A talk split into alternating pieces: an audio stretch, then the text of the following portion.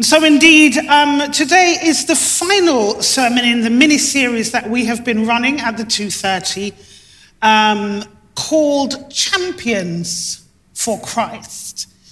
And we need to know, don't we, and declare today, we are in it to win it. Christ did not call us to lose. We are already on the winning side. Why then do we struggle? If we are already on the winning side, if we belong to the one who has already won the victory, why then do we struggle? Let's have a look today what it takes to be a real champion for Jesus Christ.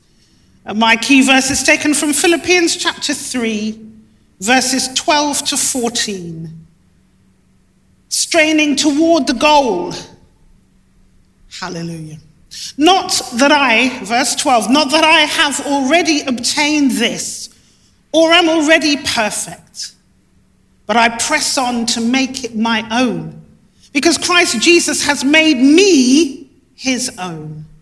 Brothers, I do not consider that I have made it my own, but one thing I do, forgetting what lies behind and straining forward to what lies ahead.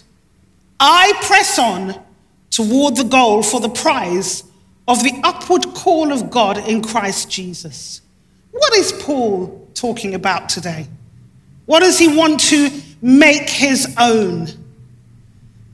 Way back in verse 8, which was picked up last week when Andrew was preaching, in verse 8 of Philippians 3, the second part of it says, For his sake I have suffered the loss of all things and count them as rubbish. Paul knew that everything he had ever done in his life, everything he'd ever attained, everything he'd ever achieved, everything he'd ever gained, every great thing, every awful thing, he knew that it was nothing. And he declared that lost all things. He suffered loss of all things. But he counted those things that he had lost as rubbish in order that I may gain Christ. What is it that Paul had not already obtained, but was striving towards? That he would gain Jesus Christ. There was his goal, and that remained his goal I want Jesus. I want to be um, owned. I want him to be my own. I am his own already. But I'm striving, I'm pressing toward, I'm stretching, I'm pushing. I want to make Christ my own. I want to gain Jesus Christ. So, first of all, let's look at this amazing word, champion. What image appears in your mind when you hear the word champion? What springs to your mind? Is it perhaps a sports person, as the person behind me going out to bat? The dictionary definition says a person who has surpassed all rivals in a sporting contest or other competition. So there's something about fight in this. There's something about um, fighting to win in that definition. A person who has surpassed all rivals. So they're striving, they're competing to do something. And here you can see this batsman looks like he is determined to win. So is that the first picture you get, a sportsman?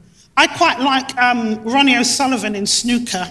And as many of you may not think that that's a competitive um, an aggressive sport, but uh, he's marvelous. I think he's amazing, skilled, talented, but he is not going through to the World Championship. And so I end my watching of the championship because I only want him to win. But if it's not a sportsman, do you see the strong man bodybuilder? Is that your image of a champion? The one who's got all the muscles, all of the strength. The dictionary definition again of the word champion says a person who vigorously supports or defends a personal cause. If you're being defended, you think of somebody who is strong and agile and able to protect. Is that your image of a champion? Or perhaps some of you have the image of a cartoon character, a superhero. I, I, I was thinking about one from my days of old. I'm not as young as I look. I was thinking about Popeye, the sailor man. But let me give you a demonstration. Here comes an ordinary man with no power, you wouldn't look at him and think, wow, here's my superhero. He's the one who's come to save me. No, no, no, no, no, no, no. But suddenly, a situation occurs and he changes. He puts on the clothes. Is it Superman? Is it Spider Man? Is it Popeye eating the spinach? And suddenly, before us is a champion saving the world, saving anyone out of distress because of a jacket. Thank you, Andrew, so much for the demonstration. But is that your image? A sports person, winning, competitive, got to be the best. The strong man, the one that you see as the one who could sort out a fight in the street and protect. Is it the superhero who's given powers? I was thinking about Popeye because I was watching a little video about him and how clumsy he was in general in life, just like that ordinary man that came up. And yet, when he had the spinach, when he was filled with the spinach, he, he became powerful. He became a hero. Let's turn to some champions that we can see in the Bible. Let's find out and explore what they were filled with, because it certainly wasn't spinach, was it? We could speak of some who could be called champions in the Old Testament. Moses. Moses was used of God to deliver Israel from Egypt, from bondage in Egypt. He knew only God could do this, though. Moses knew right from the beginning when God called him, he didn't have the ability. He needed to rely on God and God's power. And so during his own journey, he continually sought the Lord every step of the way, going into the presence of the Lord to have answers. He relied on the Lord, not himself. Or we could look at Joshua, who followed Moses, and whom God used to conquer and take the promised land there another champion doing what the Lord had called him to do? Or what about Gideon? Through God's enabling, Gideon rallied just 300 men and took out an army of 22,000 with 300 men. What a champion. Let's go over to the New Testament. In one day, and wouldn't we evangelists like this to be said of us. Simon Peter preaching the good news under the inspiration of the Holy Spirit. 3,000 come to Jesus Christ in one day. What a catch! That's a bit of a champion.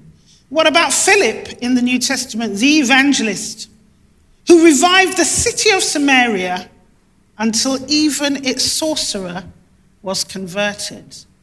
No person left untouched, no stone left untouched.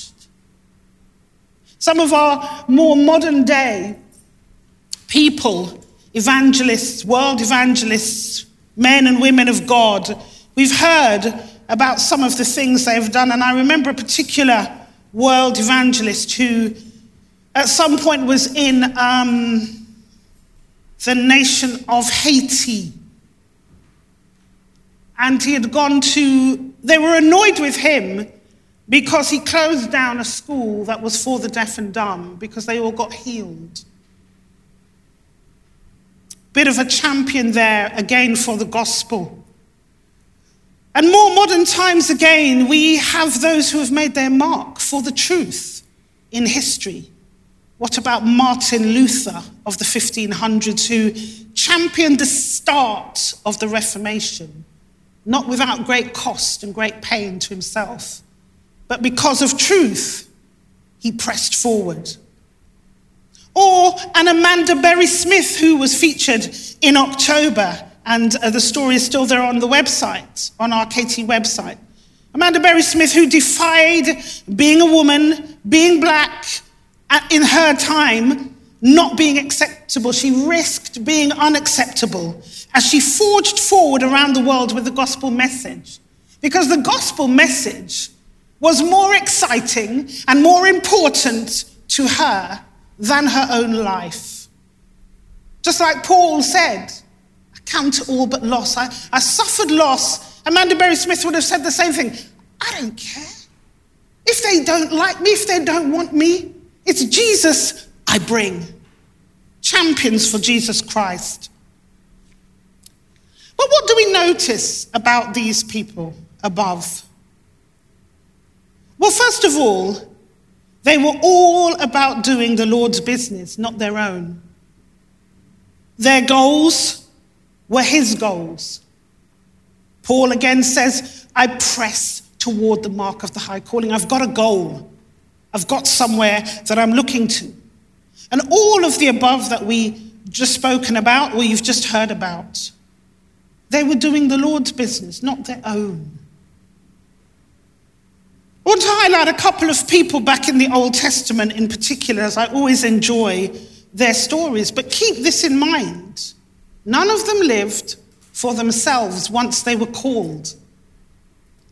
First of all, we're going to look in 1 Samuel 17. You don't need to go there, but that's where the story is coming from. And it's the story of David, who would become the king of Israel. And I think we're going to see an image of David and Goliath in a few seconds, but let me talk about him. No one in all of Israel could defeat the Philistines' giant Goliath. A whole army trained up in Israel could not defeat Goliath. And the Philistines were walking in their victory because they knew they had at the helm Goliath and no one could touch him. But David was an untrained man when it came to military standards. David's training ground was as a shepherd. David was one who knew how to conquer a lion and a bear. He had to protect the sheep. So he knew how to fight without the military training. Look at him. Little man against big man. Obviously, by sight, anyone would assume the big man is going to win. Anyone would assume he's the strongest one, he's got all the armor, all the protection on, and he will win. This little man shouldn't be challenging him. From the natural eyes, that's how it looks that David could never win. And that he was laughed at by his brothers and laughed at by the army. But desperate was Saul, the king at the time, that would give him the opportunity. Yet this little man did conquer Goliath. Why? Why did he conquer Goliath? Was it because he was strong, powerful, gifted, talented, intelligent, special? No. Let's move on. Thank you for that slide to Samson. And we read the story of Samson in the books of Judges 13 right through to 16. First of all, it tells us that even before Samson was in his mother's womb, and when he was in her womb, and he was a special child, long awaited for, the Lord had declared him a Nazarite, com- com- declared him as separated unto God. So, there, first of all, was his call. He was separated with a purpose. His purpose was that he would begin to save Israel from the Philistines. Here we go again, these lovely Philistines that we're trying to always battle with. But the Philistines have already lost in our lives right now, I declare. Hmm. So, Samson is born with a purpose from God, and he's born with an edict given to his mother don't touch this, don't drink that, don't do this, because he's a Nazarite. He's separated unto me. And could we see him as a true champion? His journey wasn't easy. His journey was up and his journey was down. His journey was one of victories, ripping the mouths of a lion with his bare hands, conquering little fractions of the Philistine army until he lost his own sight and possibly, as some would have thought, his own power. Yet it ends with his life being given up, but conquering the Philistines right at the end. So, two champions in the Old Testament. And although their journeys, their purpose was different, one was destined to be the king of Israel, the other destined to bring Israel into victory out of the, enemy, hands, eh, the enemy's hands, they still had something in common when it came to battle. Now, remember, I was saying that Popeye had to fill his stomach with spinach to have strength to fight his battles. And our superheroes would change into costumes and clothing and, and all sorts of things to suddenly have power. But these champions were filled with the only power that can save and that can rescue. They were filled with the Spirit of the living God. They knew that they did not have power within themselves to do anything at all. They could not call themselves champions because of what they had, because of their gifts, because of their talents, because even of their fearlessness. No. They knew that it was the Holy Spirit of the living God and his power. A number of times in Judges, when it came to Samson, it quotes, The Spirit of the Lord rushed upon him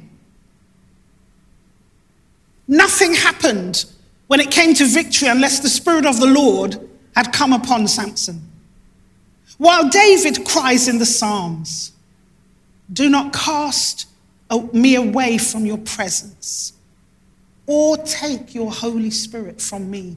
David knew that it was only the Holy Spirit of the Lord that gave him ability, that gave him power, that gave him strength, that gave him boldness. I know in the book of Acts, one of my favorite scriptures talks about, um, you know, uh, giving us boldness with boldness in the book of Acts. And I think boldness could only come as a cry to the Lord. As David said, Don't take your Holy Spirit from me. I can't do without you. I can't do without your presence. I can't do anything unless you fill me with your spirit. So spinach couldn't do it, and clothing couldn't do it, and costumes couldn't do it. These men knew that it was the spirit of the living God at work and in control of their lives. Let's look again. Paul says in this same text, Philippians 3 12 to 14.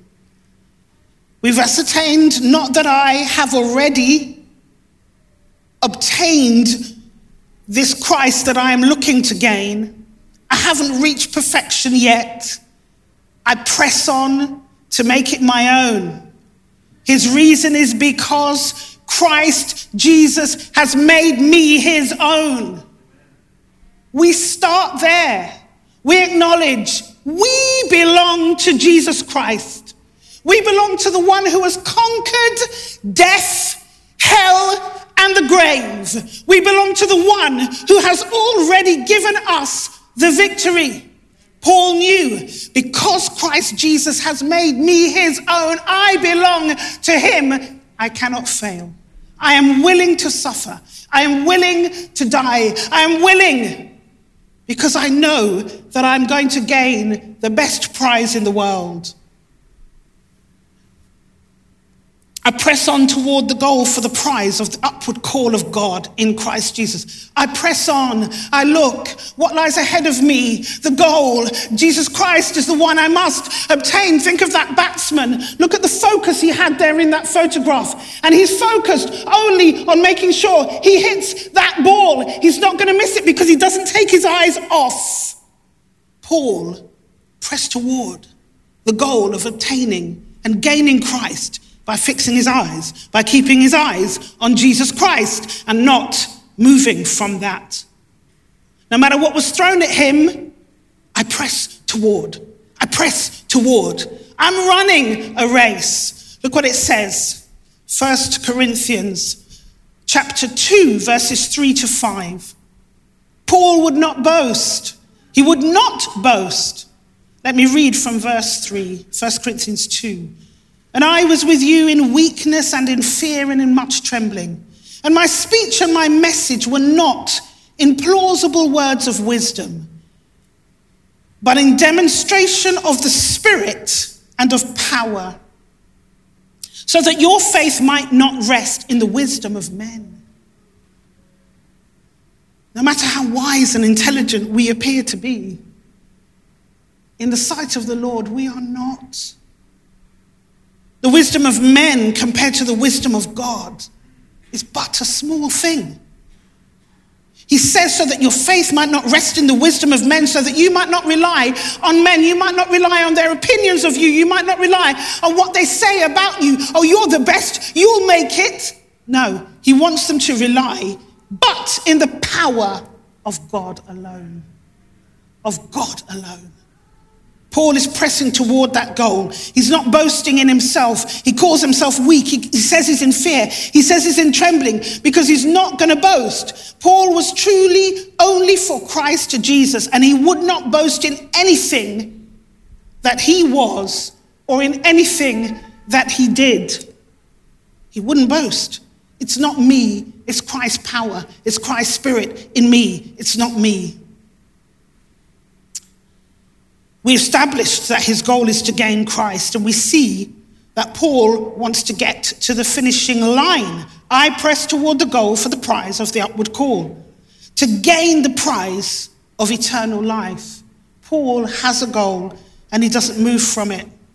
Let me read you also verse 3 of Philippians chapter 3. But I'm going to read it from the Amplified because there's a, a fantastic um, teaching here for us, and something for us to truly grasp. Philippians 3, verse 3, Amplified Bible. For we Christians are the true circumcision, who worship God in spirit and by the Spirit of God, and exalt and glory and pride ourselves in Jesus Christ. Here we go. And put no confidence or dependence on what we are in the flesh. We put no confidence, we're not dependent on what we are in the flesh and on outward privileges and physical advantages and external appearances. We will not put our confidence in who we are. We will not put our confidence in the flesh. How many times we think something and we're so wrong? How many times does our flesh and our emotions get all involved and all upset about something and we're totally wrong? Because we can't rely on the flesh, it's unreliable. That's why Paul said, I put it under, I put my body under, under the power of God. We cannot rely on our flesh. We cannot rely on outward privileges, the Amplified says. If I do this, I please that person and I gain, I gain. Then the day you don't please the person, you're going to rely on that, on outward privileges on things that are here today and gone tomorrow. I don't rely on physical advantages like the strong man just because I'm full of muscles and I think I have it all. But what do I have inside of me? We don't rely on external appearances. This too was the stories of the Old and the New Testament champions. It means David knew who his God is and what he therefore carried and could achieve. Just by reading the Psalms, you know the amount of things that David declared about the Lord God. You know how he leaned on him, how he, he was desperate for him. He knew who his God is and what was inside of him. Again, Samson, he asked the Lord right at that last minute. He thought that the power perhaps had gone, and everybody else, because his hair had been cut off where his so called strength lay, thought that it had been cut off, thought that it was gone, but yet he's standing between the two pillars in the temple, full of 3,000 odd Philistines, every leader, every king, every high person in that um, territory was in that temple, that auditorium. And Samson stands between the two pillars and he cries to the Lord Remember me one more time. He wasn't saying, Remember who I was, remember what I achieved. He was saying, Remember your power at work through me one more time. What you called me to do, that goal that lay at the beginning of my life. I need your strength again. I need the strength of the Holy Spirit one more time. And I will achieve, I will conquer, I will. And there came the Spirit of God, the strength of God, the power of God to do what he was originally called to do. He pushed, those pillars came down, and the Philistines were conquered by the victorious one, Jesus Christ. Conquered. Paul said, I press toward the goal. Did the others achieve their God given goals? Moses, I say, did. He led the Israelites out of Egypt under the power of God and at least to the edge of the promised land. Joshua did lead the Israelites into the promised land, not without fight, not without battle, and certainly not without the Spirit of God. And so many others in the Bible, when God called them to do something, they did it. Even if they stressed with him a bit, like Jonah, even if they refused a little bit, they still had their God given goal, their God given purpose, and they were equipped by the Spirit of God to do it. It seemed each of them did achieve their goals. I ask us a question today Will you, will I achieve the goal set before us by the Lord Jesus Christ? Not what I think I should be or want to be. When I was a little girl, the first thing I wanted to be was a singer and a performer and an actress. My dad wanted me to be a brain surgeon or an engineer. I did all sorts of things in my teens to try to conjure up a talent called singing, which I didn't really have. I had to be taught to sing, I had to take lessons, and I could sing a little bit. But that was my dream. Let me be a singer. Let me be a performer on the stage. Let me be an actress. That wasn't the plan of the Lord for my life.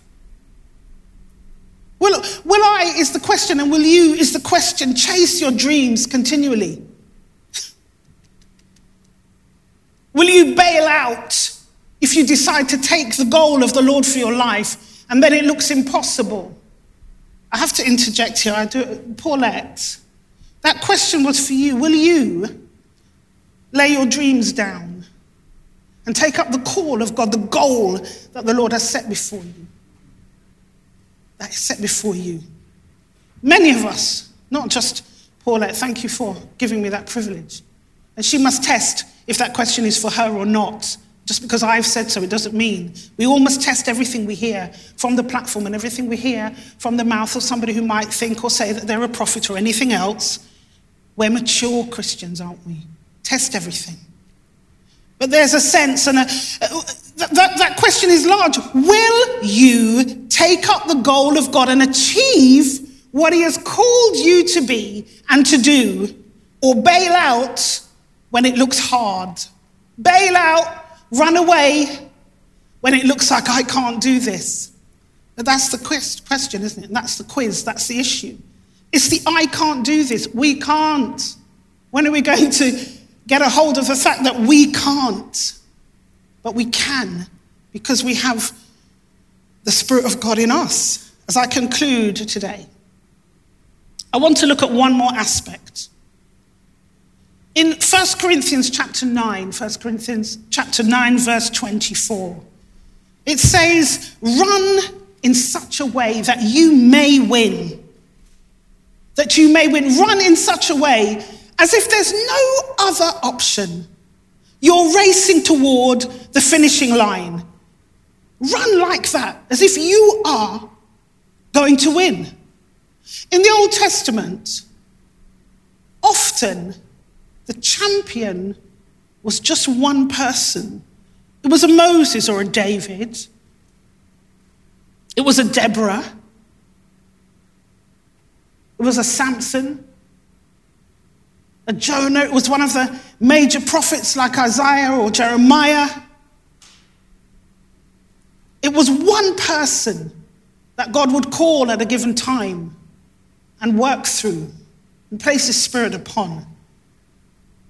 They would rescue a nation, and there would be evidence that the hand of the Lord was upon them. But since Christ's death, the Holy Spirit, we are taught, has been poured out to all who come to Him men and women, young and old. So we're not a one man band anymore. There's not one champion among us, and that's why the series is called Champions for Christ. No, we are a team of champions working together, and we're part of a team that cannot lose. Christ's death purchased our place on the team.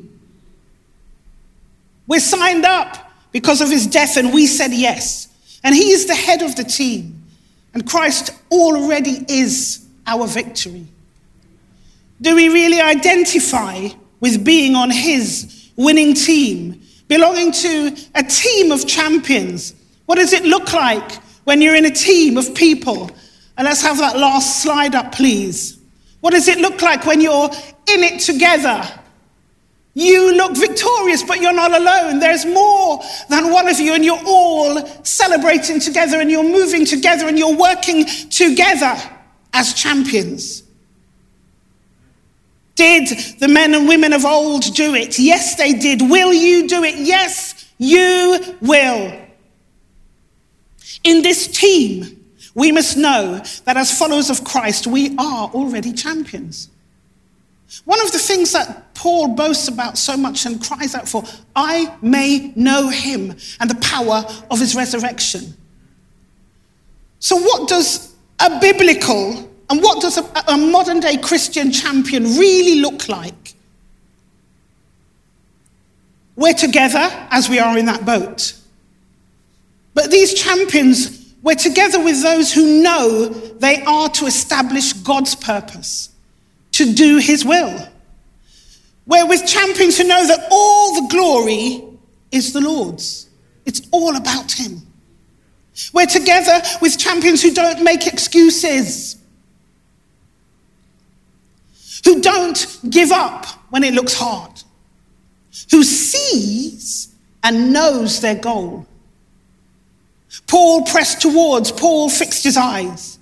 We're together with champions who act, who do, who forge ahead, press toward. We're with champions who don't rely on their own skills, gifts, or talents at all, but rely on the power of the Spirit of God. We're with champions who hold their ground in times of conflict. Do we? Together. Do you see yourself as one of these? Do you see yourself in that boat as part of a team of exhilarated joy at being champions, at winning? Together with the Holy Spirit, it's impossible to lose. These champions know whose power is at work.